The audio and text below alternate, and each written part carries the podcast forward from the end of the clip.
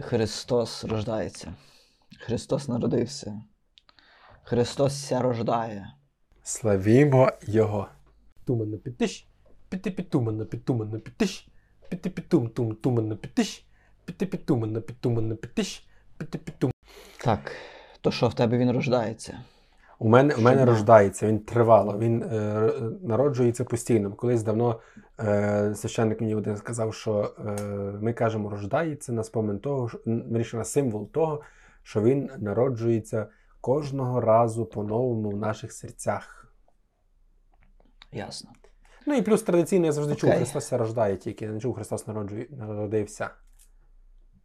Здавна, а вже потім почали так казати. Ясно. Хотів сказати, що таке маленьке дежавю.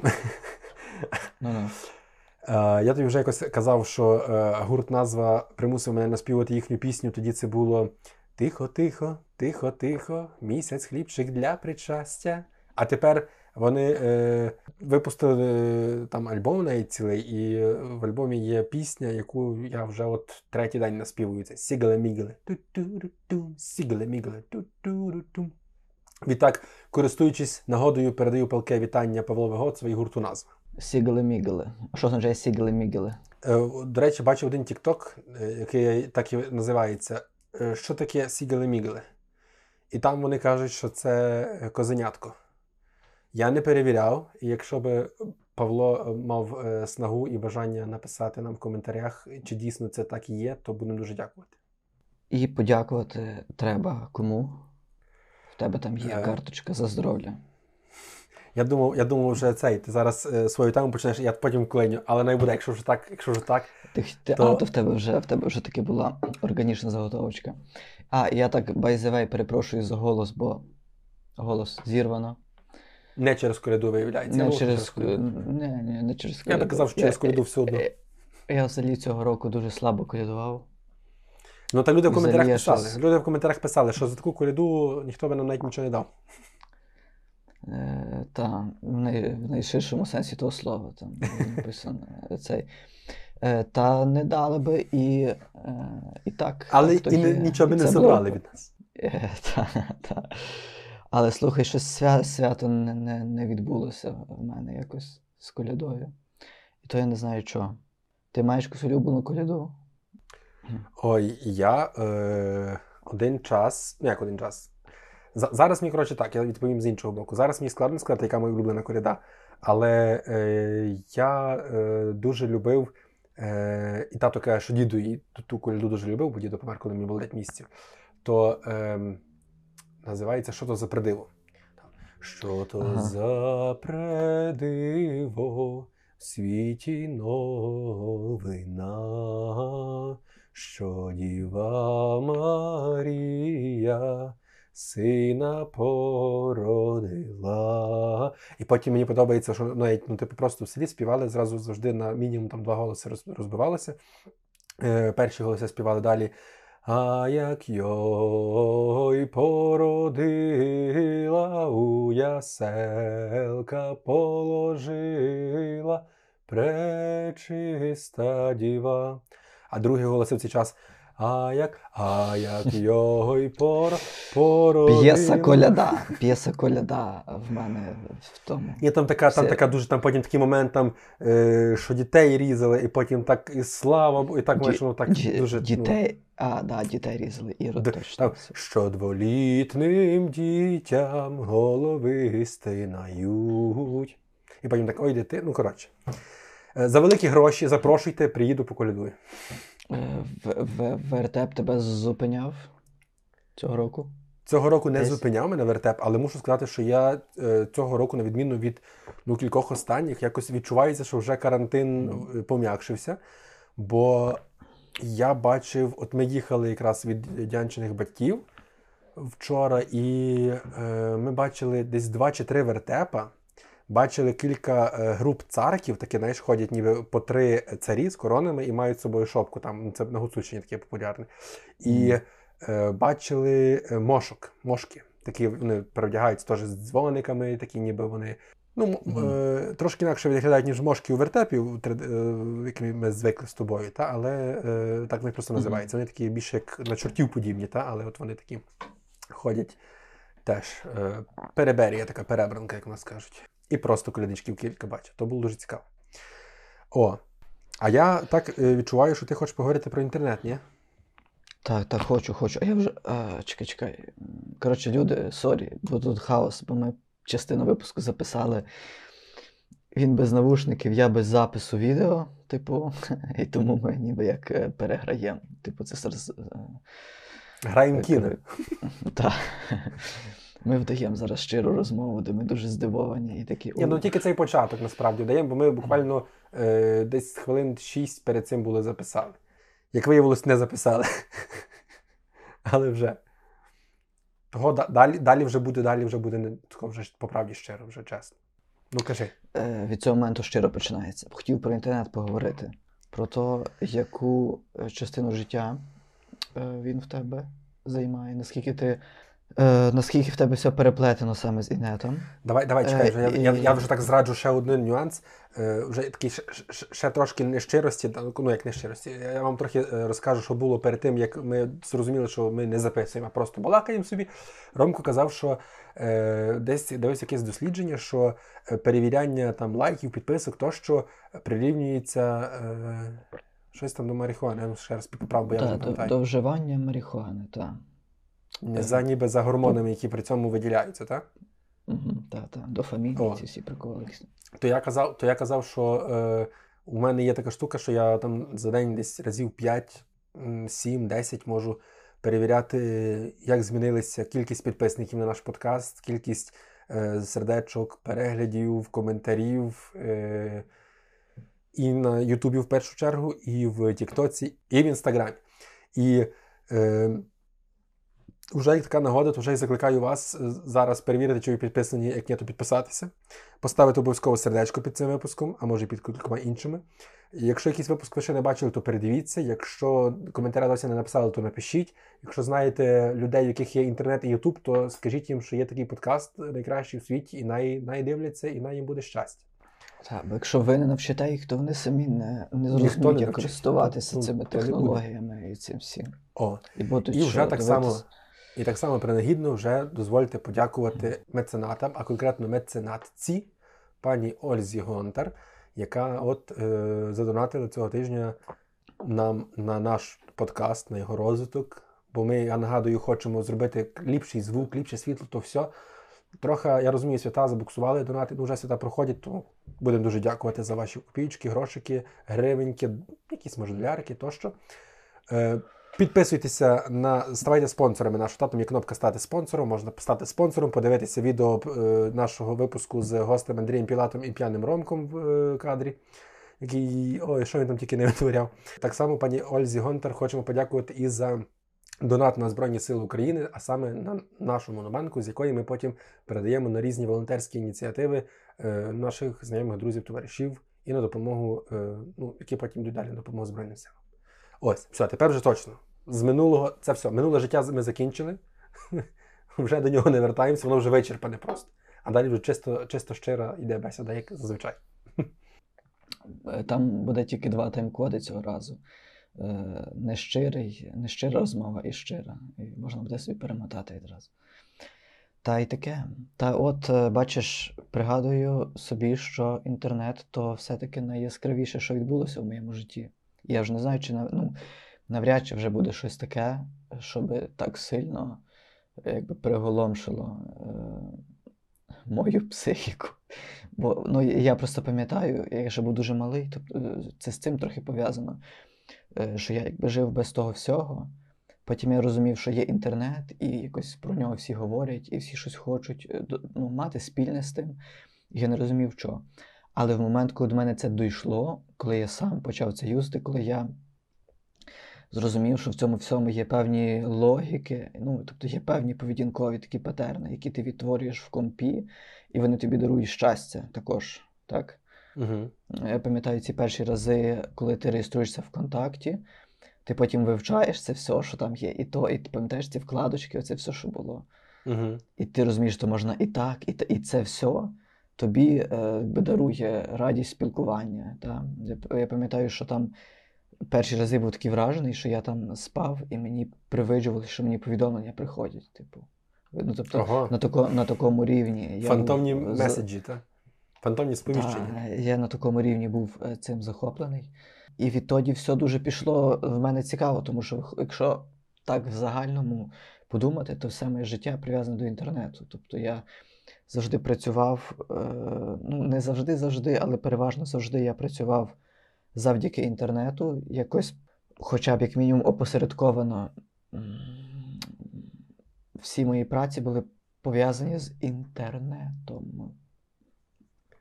Файно, ну ти був маркетологом, не якимось цим SMM, так? Чи що? Та я навіть коли просто робив щось, навіть коли просто працював десь, що не в інтернеті, то я завжди на фоні того постійно щось робив в інеті. Тобто, навіть коли я там працював на доставці чи в хостелі, я паралельно з тим постійно розкручував якісь сторінки, в мене ще були типу, як додаткові якісь там роботи. Mm. Я щось таке робив, якісь постійно робив свої штуки, продавав щось там постійно. Тобто виходить, що я з інтернетом ніколи не прощався, відколи музика — це любов. Відколи я з ним познайомився, я все, так якби, воно мене так захопило. Любов до гробу. Майже від колиски, а в дітей теперішніх вже практично від колиски. І водночас я подумав, що, напевно, це причина моїх багатьох бід. Тому що я такий... Мені дуже важко концентруватись на чомусь. Я такий дуже невротик, параноїк і так далі. Коротше, люди, я не знаю, він що, напевно, вирізав частинку, але щоб ви знали, він такий каламбур, що я не сказав, що ну...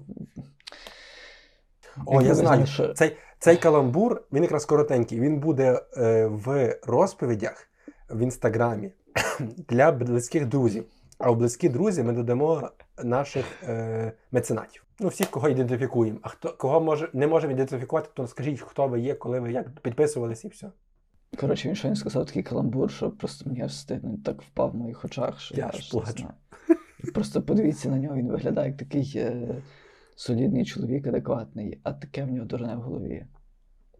Таке просто я не гон. Ще й не таке. І зараз буде либитися цілий подкаст вже, бо я бачу, що та думка так його звеселила, що він не заспокоїться взагалі. Та тішся. То я не знаю, просто дивись, я говорю, бо типу я тихо говорю, бо я дуже захрип. І я розумію, що від того, що створюється таке відчуття, ніби я дуже щось говорю серйозно. О, добре. Це якби в нас вже були модні мікрофони, ми б, знаєш, так брали так близько і так би говорили, знаєш, дуже по-подкастному, дуже по-професійно звучали би і розказували би будь-які дурниці. І ті дурниці звучали би дуже професійно і дуже переконливо. Ну, твій каламбур точно би не звучав переконливо, то він такий, він, одним словом. Я тобі хочу сказати одну історію. Якщо ви здогадалися, який каламбур, напишіть в коментарях. Ти щось скажеш про інтернет свій чи не скажеш? Я розказую. У мене інтернет появився, певно, як всіх. Ну, коротше, про появу це нам нічого цікавого. Це все було так само, все дійсно таке. Єдине, що мій перший інтернет, це був модем. Ну, треба було поставити сім-картку, знаєш, вставляєш USB в комп'ютер.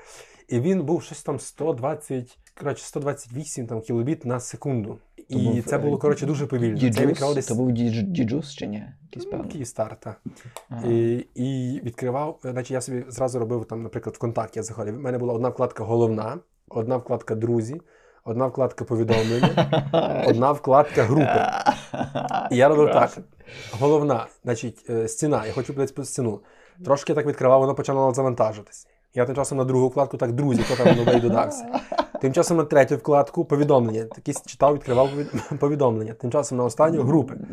За той час перша вкладка якраз доходила, завантажувалась. Я на неї переходив, скільки там можна було, продивлявся. Потім на другу, воно відповідно, я так по черзі йшов, воно так собі. Як це солодко звучить, я не говорю. То просто краса. Ну, а зараз зараз насправді, інтернет дійсно займає зараз велику частину. Ну, напевно, чуть-чуть меншу, ніж девайси, в принципі, бо є якась там частина комп'ютера без інтернету і частина телефона без інтернету, але це, буквально така десь частка, там, відсотків 5-10 максимум, а решта все з інтернетом пов'язано. Ну, і той факт, що от ми робимо того подкаста, то наше радіопромінь воно каже про те, що ми так само залежні від, ну, напевно, від інтернету через залежність від людського схвалення і бажання мати тут велику спільноту прихильників.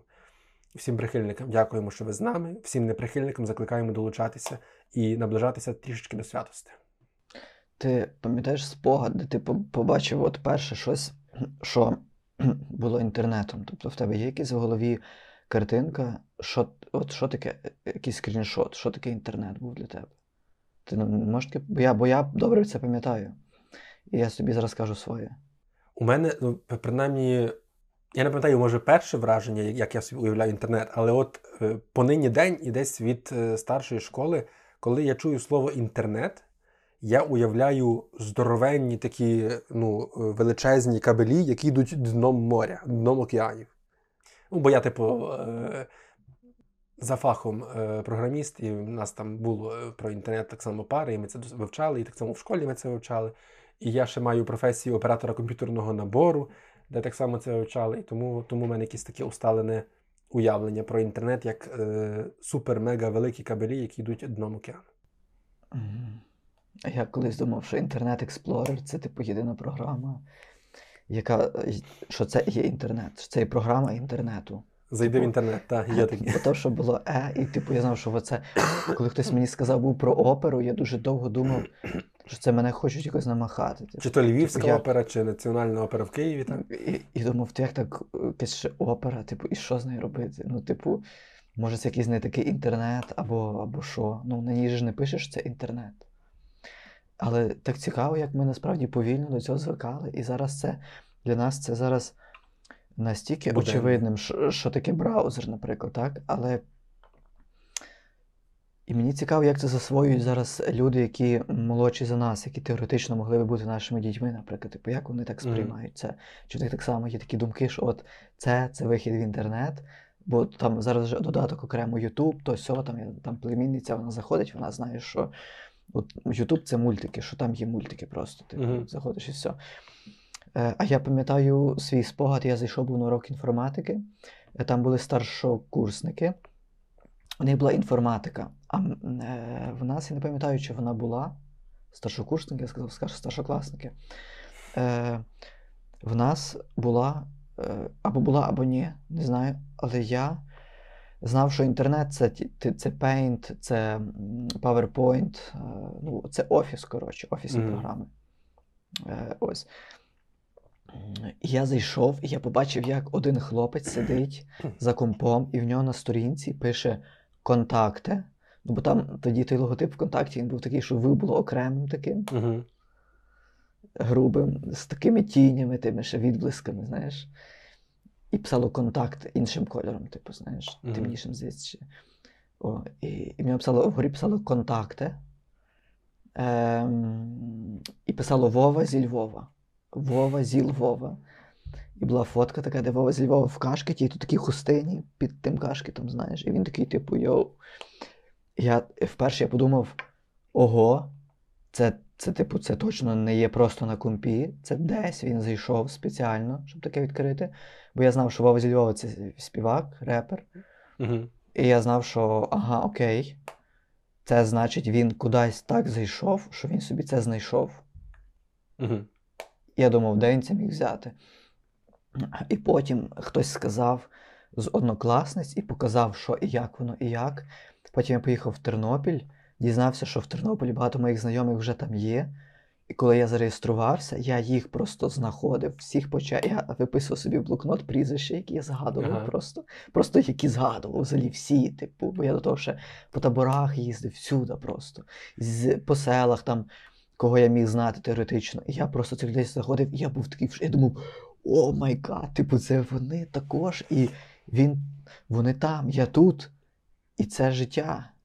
Я, до речі, якось недавно прибирав і знайшов старий блокнот ще зі школи, в якому на одній зі сторінок були контактні дані 3 дівчат, з якими я якось познайомився в Галичі, в актовому залі. Я не пам'ятаю, чи це був якийсь мистецький конкурс, чи це була якась олімпіада, що це було. А, це, певно, було щось там дружини пожежників чи екологічне, коротше, ну, щось одне з традиційних шкільних районних зустрічей, знаєш?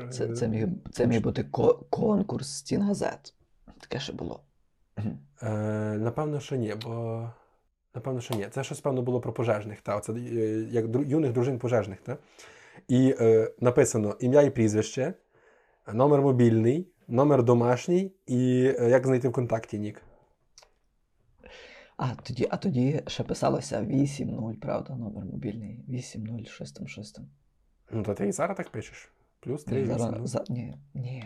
То був такий час, коли писалося, коли був повний варіант плюс 3, 8-0.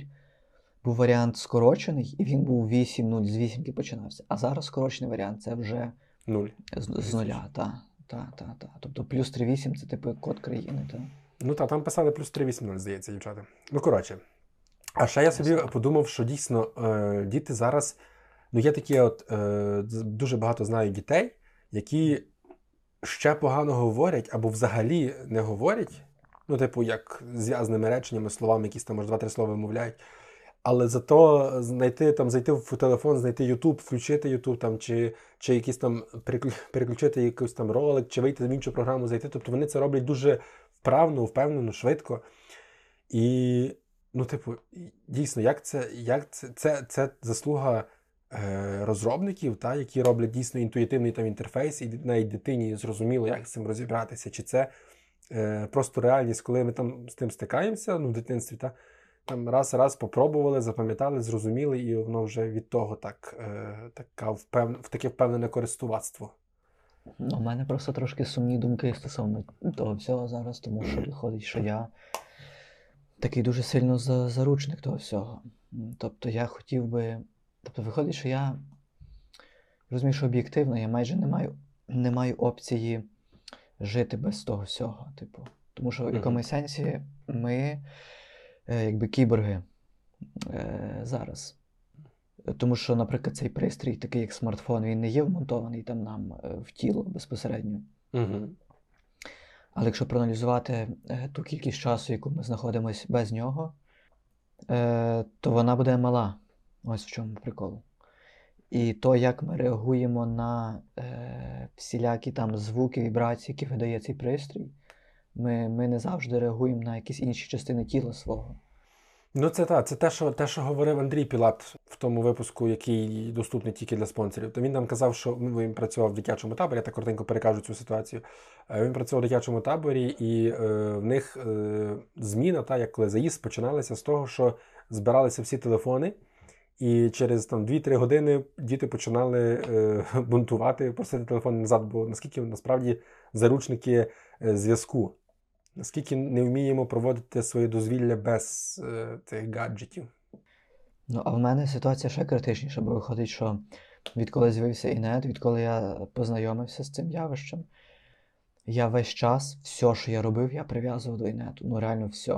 І більше того, я до всього решта ставився завжди якось зверхньою. Тобто я думав, що якщо щось робити, уникаючи цього, робити не за посередництва інету, це якесь щось неактуальне вже.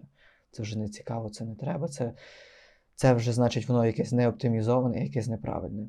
І виходить, що зараз пастка така, що в мене начебто немає якогось способу відпочити від того всього життя, яке я живу.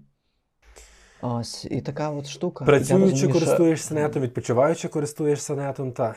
Нема де від того дітися. Я просто ще розумію, що це вкорінено настільки глибоко в мені, що я вже навіть... Ну, це вже оптика така певна в мене. Mm. Ну, але мені здається, що тут так само треба... Ну, це частина філософії, як би можна сказати. Є такий варіант, коли ти, як то називається, думскрінінг, так? Коли ти бездумно просто... Якось так воно називається. Коротше, просто свайпаєш, наприклад, там Інстаграм, ти просто листаєш, ти не зупиняєшся, не читаєш, не переходиш на конкретні сторінки, які тобі цікавлять, там, чи ще щось. Чи там в тому тіктоці просто клац, ага, добре, клац. Натомість цілком цікаво от прийти ввечері, брати собі щось поїсти, сісти гарно в мостиці, відпочивати, включити Галицько-Галицький подкаст, послухати собі, потішитися, щось сказати тим хлопцям усно, не полінуватися, десь щось написати, і воно вже інакше. Це вже ближче до того телевізора, що ми казали, та? Коли ти просто Як, ти все одно більш усвідомлено це споживаєш, так? А ще собі, до речі, подумав, от, продовжуючи тему вже не зовсім інтернету, але того, як діти вчаться. Ну, насправді, мені здається, що от всі дорослі сидять, закинувши ногу на ногу. Та? Так, схрестивши. Але ти пам'ятаєш, як ти вперше сів ногу на ногу закинувши? Бо я пам'ятаю, це було капець незручно. І я себе заставляв так сидіти, бо я дивився, що так дорослі сидять, що так класно. Але ж вся біда в тому, що це дуже нездорово сидіти, закинувши ногу на ногу. Бо це сприяє викривленню хребта, сутулості. І ще й погіршеному кровообігу. Тепер себе відучую. Я пам'ятаю конкретну штуку, яку я хотів повторити. Я був малий, за старшими. Це було не про ногу на ногу, це було про стояння на одній нозі. Угу. І не впасти. Моя мама просила родича одного щось їй передати. Це було, вона на стіл складала, а він був в кухні. І вона попросила йому щось передати. Там якусь тацю з солодким якимось. Mm-hmm. І він це просто взяв і не підійшов якби до неї. Mm-hmm. Не зробив там крок, а він нахилився. Просто... Та, і він якось стоячи одною ногою, так до неї простягнувся. Типу. І я подумав, уф, як це круто.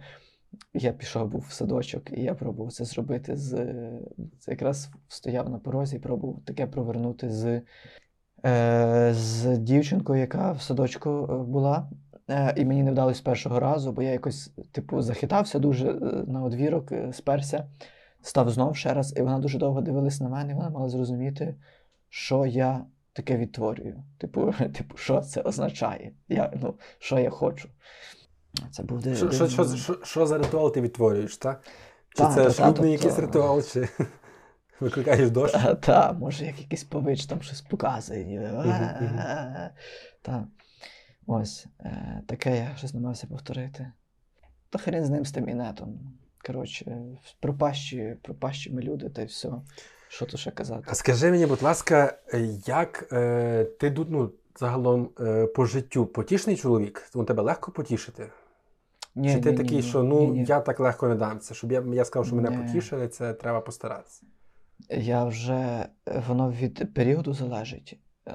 Але мене веселить тільки то, в чому нема взагалі... В що не закладалася мета якось розвеселити. Тобто мене веселять якісь серйозні штуки, в яких щось зроблено не так. Тобто я більше... позловтішатися люблю, ніж от сісти і казати «веселіть мене». Типу, бо тобто... Мені не подобаються ті жарти, коли сміх, коли від початку домовлено, що сміх буде викликатись всіляко. Я вже мама все казала, сміх без причини – ознака дурочини. Тобто то в мене це максимальний такий сміх без причини. Мене просто недавно щось було так сильно розсмішило, і я потім ходив і всім це доносив, і всі такі, що? І я зрозумів, що в тому сенсі я дуже самотня людина. Тобто але я вже, якщо розсмішився, то вже все. Я вже це пам'ятаю. То вже капець. Бач. Я хотів сказати ремарочку, що якщо ти любиш зловтішатися з того ситуації, коли щось не так, то я так розумію, що щойно ти був досить потішений моментом, коли ти застряг у ліфті, так? Чи ти був потішений тільки, якщо би хтось застряг? Ні, це не таке словтішання. Це... І от я застряг у ліфті, так? І прийшов чоловік витягувати мене з ліфту. Mm-hmm. І він відкрив це все. Я там якісь інструкції робив, він давав якусь інструкцію, що я там щось маю робити, він щось там, і ми якось разом це відкрили, коротше. І я вийшов, і я щось до нього говорю, і він мені щось відповідає. А через те, що в мене температура і це все, я чую такий тільки ба-ба-ба-ба, такий як під водою. Він ще говорить дуже, дуже невиразно. І він так щось мені розказує. І я так раз почув пару слів, два почув пару слів. І я 3 різні сюжети почув взагалі. Паралельно з тим приходить ще якийсь чоловік з псом. І він щось про то каже, і вони мені щось розказують. А я, через те, що я не вник навіть на початку, я навіть на початку не занурився в це. Тобто я розумію, що я вже не маю шансу заскочити на цю дорогу ніяк. Тобто я вже нікого з них не зрозумію. І це мені нагадує якесь як каркання ворон просто. Вони щось... І це, ну, і мене такі штуки, я таке люблю. Ну, це не зловтішання, це якесь просто... Ну, добре, мене, це... Коротше, мене веселить, коли я просто... Мене веселить, коли я просто дуже сильно заскочений чимось. Так, от капітально, не якимось прийомчиком, які добре, там бувають. Добре, це кажучи про веселощі, та, тобто, що тебе розвеселяє, а я ще маю на увазі, що тебе тішить, тобто, що тобі робить приємно. Ну, типу, то, що ти такий, даєш, о, медом так по душі, так, ой, так добре, так дуже мені приємно, я так, ну, знаєш, так тішишся в сенсі не смієшся, а в сенсі так, ну, насолоджуєшся моментом. Це без радості, це просто мається на увазі щось... Я просто насправді помітив, що мене дуже тішить, коли мене малюють. Тому що мене малювали раз або два в житті. Ну, тобто дуже рідко. Я так тішуся, як... Ну, я не знаю, страшно, як мала дитина, певно, тішуся, як мене малюють. Ну, дуже. Я не знаю, з чим це пов'язано. Бачиш, а ми стібали тих людей, таких як Пшонка і ті всі, що вони мали в себе портрети якісь там, де вони якісь там... королі там і так далі. Ні, ну от, власне, йдеться не про те, що я кажу, от я, наприклад, йду там по соцці і скажу, там, намалюйте мене. Це не то. Знаєш, просто я, наприклад, дивлюсь там багато, ну, є ж багато людей, які там художники, які малюють. І, ну, серед друзів, серед знайомих теж є. І вони там час від часу малюють своїх друзів, знайомих, когось там, та, і ти бачиш, що от намалювали ту людину, намалювали ту людину. Просто так, типу собі скетч там, якийсь такий, не обов'язково має бути там суперпортрет, та? От просто там схематично. І я не помічав цього до того, як мене намалювали, я тоді відчув, ну, якусь таку радість, знаєш, ну, якусь... Вау, це дуже сильно. Мене намалювали, розумієш, просто так, ну, типу, людина захотіла мене намалювати, я не можу їй пояснити, це, ну, це так потішно, що просто капець. Бачиш, як я аж розплився в посмішці. Та, блін, то дуже сильно, насправді. Ну, всі мої радості і смутки напряму пов'язані з часом. Типу, в мене інакше не буває. Бо я так би живу постійно в стані, що я не встигаю нічого. І єдиний шанс на радість – це коли я розумію, що я трошечки випереджую всіх. Тобі можу пояснити, була така історія, коли починався коронавірус, починалися обмеження. Це був один з найщасливіших періодів в моєму життю. Yeah. Я дуже цьому радів. Бо було так, що все зупинялося, а я тоді працював кур'єром. І, по суті, це була одна з небагатьох робіт, яка ні разочку не зупинилася. Більше того, вона ще більше стрельнула. Тому що був ще більший запит на доставки, ще навіть були якісь більші коефіцієнти тоді з цим всім. І в мене було дивовижне відчуття. Типу, я був в порожньому місті, і воно таке було розкішне, типу, воно було абсолютно порожнє. Тобто я собі на цьому електросамокаті літав, як дикий. Я розумів, що зараз, поки в інших купа проблем, я розумію, це дуже звучить, напевно, погано, що саме таке співставлення було, що от все стоїть, а я тут якби всіх обганяю. Але це відчуття було більше не про те навіть, що я... що в мене все ок, а в інших все не ок. Воно більше було про те, що я ніби як доганяю щось, і зараз я вийду на такий самий темп життя, як інші люди. Угу. Я думав, що навпаки, типу, такий, в той час, поки зараз всі там активно реєструються в службу доставки, такі, а я от знав, я прошар, я відчув, що треба сюди піти зараз. Знаєш, ніби вклався у біткоїн невчасно. Я тобі скажу такий прикол, що дивним чином склалося так, що, ну, насправді, кур'єри – це субкультура, певна. Тому що, дивись, я на доставці був від початку на кожній фірмі. І завжди якимось дивним чином я дізнавався про те, що от-от буде нова. Там в всяких чатах був кур'єрських і так далі. І от, наприклад, там спочатку був на Glovo, потім на Uber Eats, потім на Ракеті, потім на Bolt Food. І майже всюди я був в тих перших наборах. Тобто, а це завжди найкайфовіші набори, тому що ти тестиш то, там вже черга таких бажаючих, як ти, а ти вже там з сумкою нового кольору їздиш, знаєш, ти вже такий кавалер і все, і це, і та. Але ти маєш 4 різних сумки тепер, так? Я поздавав вже, в мене лишилася сумка Uber Eats, от я якраз відвіз її в село, їхав. Вона така досить незручна, бо вона квадратна, вона тверда. Вона такі має пластмасові перегородки з усіх боків. Я відвіз і сказав: бабця продає молоко. І я сказав, що типу, це було б прикольно, щоб вона, наприклад, молоко влітку ставила в ту сумку, ну тому що воно буде холодніше. Ну, бабці завжди ставить молоко на сходи, і зранку приїжджають всі по черзі і забирають молоко, і лишають натомість такий теж ритуал дуже файний, лишають порожню банку. І те так по черзі, типу там ті сусіди, ті, там отець приїжджає, ще там хтось, в неї там є записано в зошиті, хто коли має прийти забрати, все молоко розписано, знаєш. І я кажу, було б класно, дивіться, ставити сумку Uber Eats на сходи, і все туди. І то буде як така, ні? Ну, як така скринька, де ти собі відкрив, забрав, і воно буде крати там. Далі сумка Глово в мене є, але я її віддав іншому товаришеві, який катав на моєму аккаунті. Ракету я здав, коли прощався. А ні, Глово я типу здав. А Болтфуд я віддав товаришеві, та. Я ще досі є в Болтфуд, в тому каналі, де сповіщення приходять. І коли, наприклад, якийсь дощ дуже сильний, там приходить сповіщення, що швиденько виходьте, класні коефіцієнти, є шанс заробити подвійно, а я собі лежу там і такий, вже ні. Але це дуже файний час, особливо на початку був дуже файний час, а потім вже зненавидів трохи ту працю, ту роботу. Але, на початку то було таке романтичне, я тобі кажу. Ну, я був в захваті, насправді. Файно. І коли запускалися доставки Франківську, я якось так заздрив всім, я думав, Франківську це ж так кльово, там відносно рівно Франківську. Так, легше їздити. Є, по суті, одне таке місце, там як... Де міст, так, там, як на Пасічну туди, так, воно таке трошки, напевно, незручне для того, щоб їхати. Отам, де автостанція, там церква, ще така є, цвинтар, знаєш, мені здалося, як на Огринів туди, знаєш. От мені здалося, що там, може, незручно, а так, то, напевно, Франківську класно їздити, я не знаю, як там все працює. Ні, зручно там теж, там просто треба перейти через перехід, і далі теж є пішохідна частина, пішов.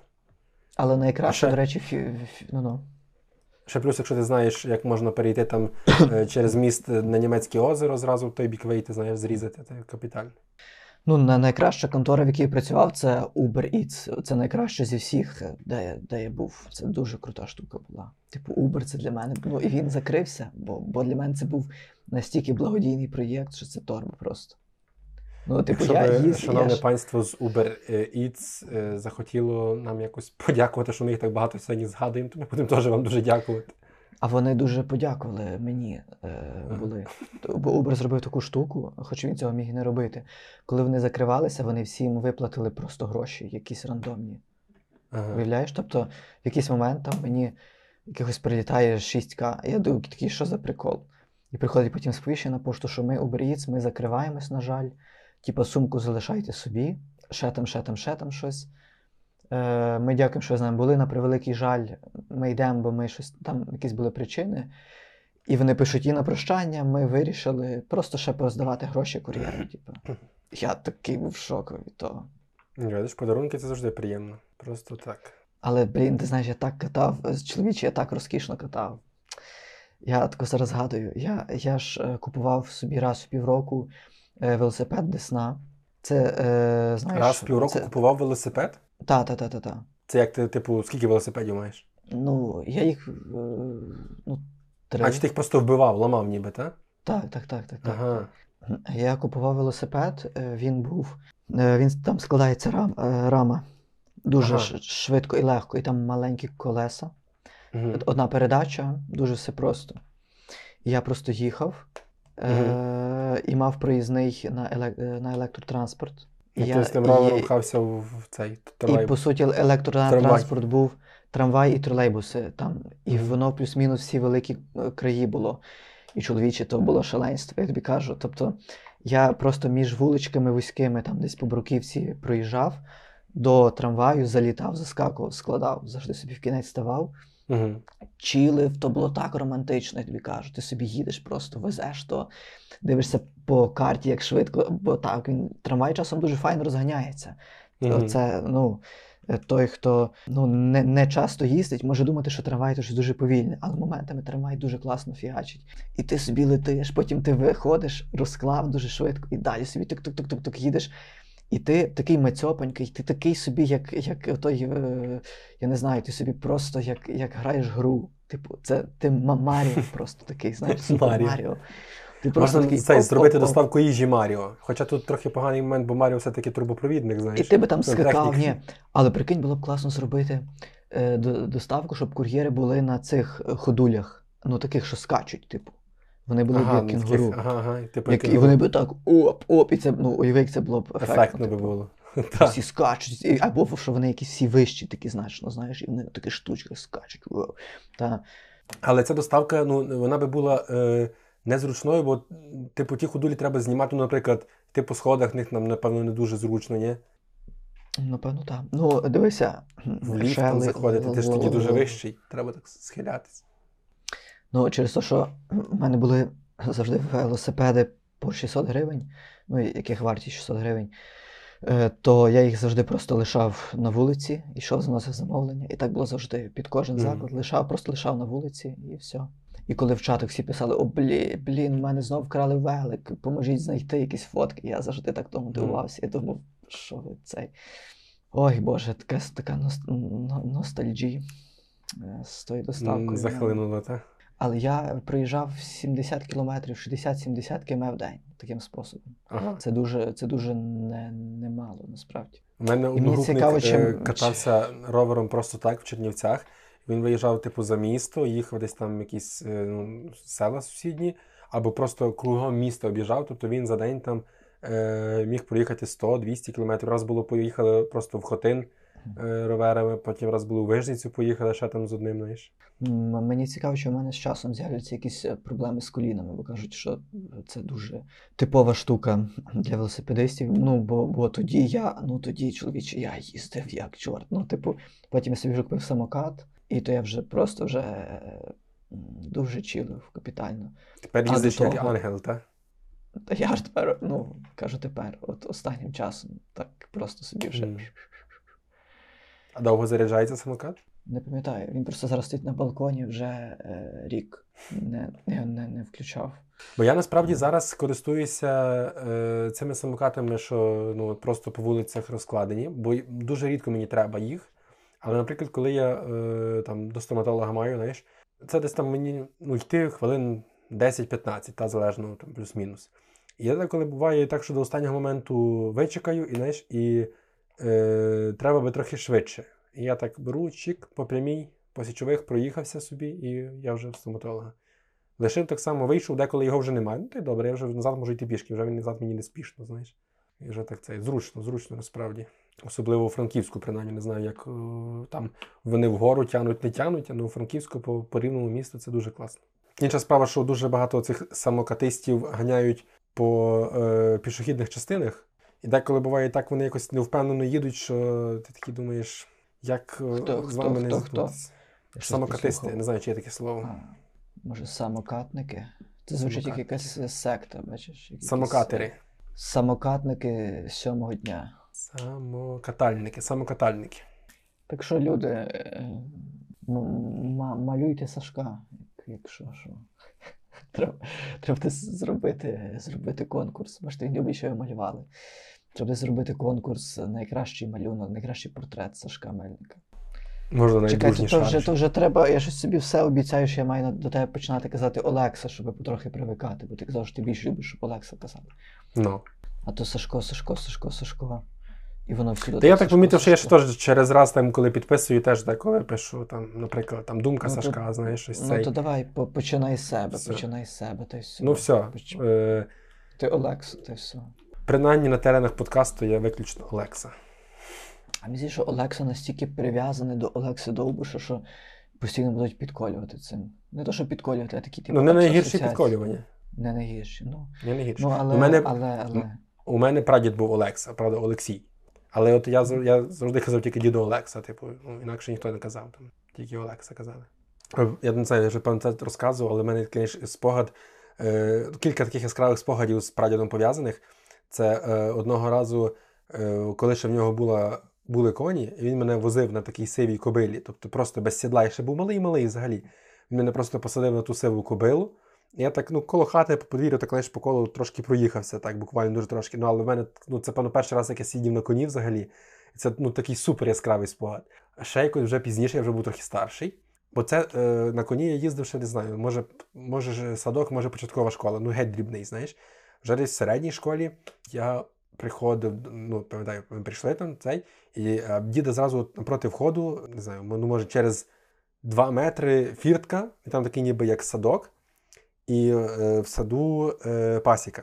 І діду собі сидить на лавці, у нього такий коштур був, він так на коштур спирався, мав файку, курив файку, такий кашкіт, знаєш, старенький мав файку, так спирався собі на коштур, курив собі, знаєш, так і дивився за бджолами, як літають. І я так пам'ятаю, я такий заходжу, хотів йти до нього привітатися, але злякався, побачив, що бджоли, а він такий: не бійся, ходи, вони знають, що ти свій, знаєш. Я так прийшов, сів, він там щось там погладив мене, там ми привіталися, і щось там сидимо, і так бджоли літають, і реально, я сидів тако між бджолами, вони кругом мене літали, і ні одна навіть на мене не сіла, не вкусила мене взагалі. І пам'ятаю, так прилетіла оса, сіла десь там на вулику, і одна бджола пішла до тої оси наганяти її, але оса якось поборола ту бджолу. Та бджола така з тяжкою бідою втікає, залазить у вулик, і потім з вулика вилазить кілька бджіл, і всі на ту осу напали і нагнали її. Це такі просто дуже цікаві, яскраві спогади. Скільки ти робіт мав? Та? Тобто ти працював, більш-менш окремих, та? Тобто ти працював кур'єром, на посаді кур'єра, там кілька різних, то ми вже так узагальнюємо, раз. Ти займався якимось СММ, так? Були деякі роботи, які я старався мати, щоб... мати перспективу до вимахування. Це як? Це я працював підсобником. І це було недовго, але я... На будівництві, так? На будові. Так. Це було Франківську, до речі. Ага. Там є такий ЖК Калинова Слобода. Угу. То я там з якимось озером посередині, щось таке там було. Угу. Ставочок там є, так. Я там працював, щось робив трохи, і я... І там була різна робота, частково пов'язана з проведенням електрики, частково з всякими штукатуреннями, таке все. Uh-huh. З вивезенням сміття, а це виявляється дуже значна частина будівництва, просто вивіз сміття. Це, виношування сміття, це дуже такі... Як так можна вимахуватися тим, що ти підсобник? Ні, я просто хотів мати різні роботи з різних... Ага. Які би мене поєднували з різними шарами населення. Ага. Знаєш, тобто, щоб не бути таким, такого якогось філологічного, тобто, щоб не бути якимось дуже сильно філологом. Таким, і ти можеш сказати, що, наприклад, от ми знаємо вже 2-3 підсобником, потім адміністратор в гостелі. І чи ти би зарахував якусь літературну діяльність як свою роботу? Маючи 2 книжки, кілька віршів, виступаючи з ними? Ні, це не робота, це не робота.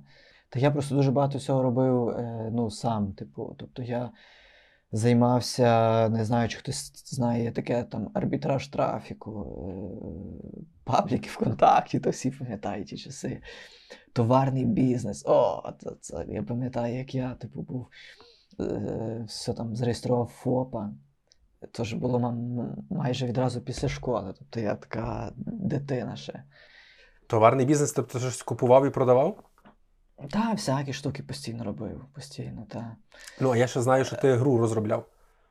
І це було, в мене лишилося 4 штучки з тих часів ще лишилось. Настільна гра була, та. Ще було щось... До речі, я собі нагадав, що коли я був зареєстрував ФОПа, то був ще час, коли я їхав в Теребовлю реєструвати. Тобто я зареєстрував тут за допомогою нотаріуса, там мені допомагала одна жінка, але потім я мав поїхати в податкову, в Теребовлю чомусь, не знаю, що так треба було. Я там десь приписаний був.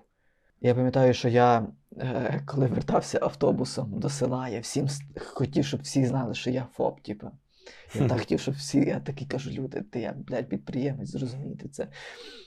Я з кожним якусь розмову заводив, з різними людьми, незнайомими, або я, наприклад, знав, що вони з сусіднього села, але я хотів, щоб люди знали, що я ФОП.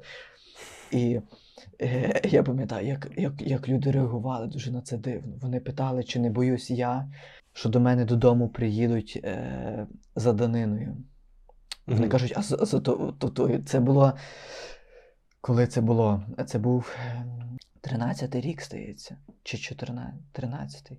І мене питали, чи ти не переживаєш, що прийдуть до тебе.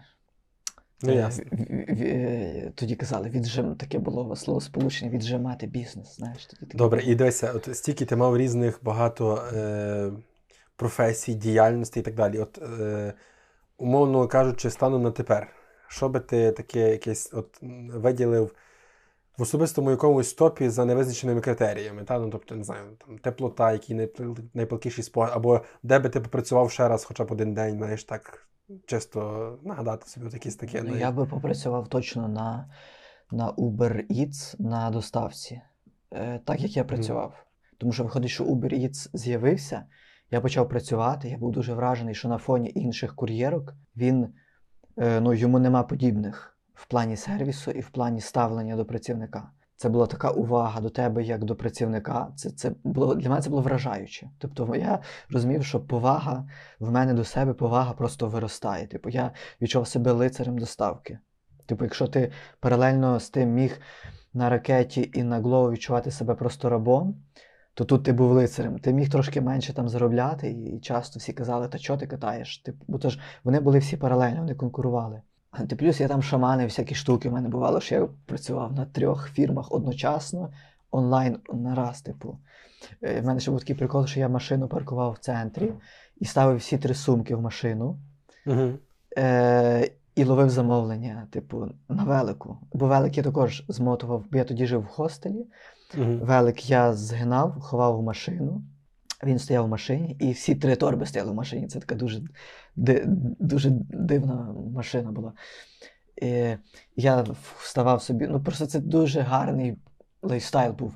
Він був гарний і тоді, і зараз. Тобто я тоді розумів, що я живу якесь дуже цікаве життя. Тобто я не нарікав. Тому що я жив в хостелі, ще з 15 людьми в кімнаті. І я вертався туди, і це було таке, як життя в серіалі «Друзі». Ти завжди на кухні з кимось говорив, щось робив. Це на Коперника ти жив, чи десь інше вже? Це на вулиці Ковжона я жив. Це недалеко біля Макдональдсу. Це біля проспекту Свободи, коротше, дуже близько. Добре. Там на Вороного є парковка безкоштовна, там стояла машина. Я змотував ровер, ставив і всі сумки лишав. І потім я прокидався зранку, їв мівіну, пив каву. Дуже багато кави пив, там була безкоштовна кава в хостелі. І я собі пив каву, і я вже включав відразу всі програми. І мені починало ловити якесь замовлення. Наприклад, мені приходило перше замовлення на Глову. Я інші відключав, ішов, вибирав ту сумку, яка мені треба, їхав, робив замовлення, вертався. І це було дуже таке... Тобто, те саме, що роблять деякі таксисти. Вони там одна машина на кількох різних службах і просто дивиться, де швидше йому прилетить замовлення. Так, такі штуки. І в мене такий був азарт на початках, бо на початках це була ще й дуже дохідна робота, насправді. Дуже дохідна робота була. Тоді, і це було, це було реально цікаво. Я пам'ятаю, що мене робота на доставці витягнула з певної такої депресії, бо в мене була певна депресія після хостелу, тому що в мене якась була дуже велика недовіра до людей. Тобто мені, ти в хостелі зустрічаєш різних людей, і тобі здається, що люди здебільшого мають погані наміри. А давали люди чайові на доставці? Шалено просто. Тобто я хостел платив виключно з чайових. Виключно. А тоді це було 130 гривень за добу, здається, чи 120. Я оплачував хостел половиною чайових. Я просто пам'ятаю, був такий момент, де я летів на ровері по Личаківській. Я отак проїжджав, я побачив, що лежить 100 гривень. Я так трошки пригальмував, а там в мене гальма, педаль, знаєш. Так трошки пригальмував, бо я побачив 100 гривень, лежали просто. Рефлекс такий спрацював, ніби що пропадають гроші. Я трошки пригальмував і просто покрутив далі. Я думав, 100 гривень, Господи Боже. Я собі полетів і все. Тобто, і навіть не через те, що якось... хай собі хтось знайде, кому треба було б більше. У мене така була завжди позиція, що не піднімаю гроші, якщо нема в тому гострої потреби, і то не кінець життя. А я якось пригальмував, бо мені просто, бо вже був набрав швидкість, знаєш, не хотілося. От я зрозумів, що такі вже мотивації, в мене якісь нові мотивації з'явилися. І все-таки так, кур'єрська доставка це дуже романтична. Ця. Просто на початку, коли це з'явилось, це було для всіх нове. І кур'єри це були як ангели. Тобто це були якісь люди нові, які літали по місту. Всі такі, ой, вони щось там возять, а як, а що? Всі щось питали, а що ви возите, а звідки? На початках ти міг їхати, до тебе на вулиці кричали, о, піца, і просто так хтось кричав. Ти такий, окей. Зараз просто кричать, о, пан Роман, або о, розпусто. Тобто це дуже, дуже тригерить, так нагадують ті часи. Але з часом просто я помітив, як до кур'єрів почали погано ставитись. Бо я помітив, що за замовчуванням до мене переважно ставились негативно. Ті, хто замовляли, замовники чи перехожі? Перехожі. Ставились переважно негативно. Зрештою, враховуючи то, як ми якийсь час їздили, то я розумію, що кур'єри трошки замахали людей, напевно. Частково, зокрема, напевно, перехожих. Я собі любив по тротуарах поїздити, то гріх такий є, то я не відрікаюся.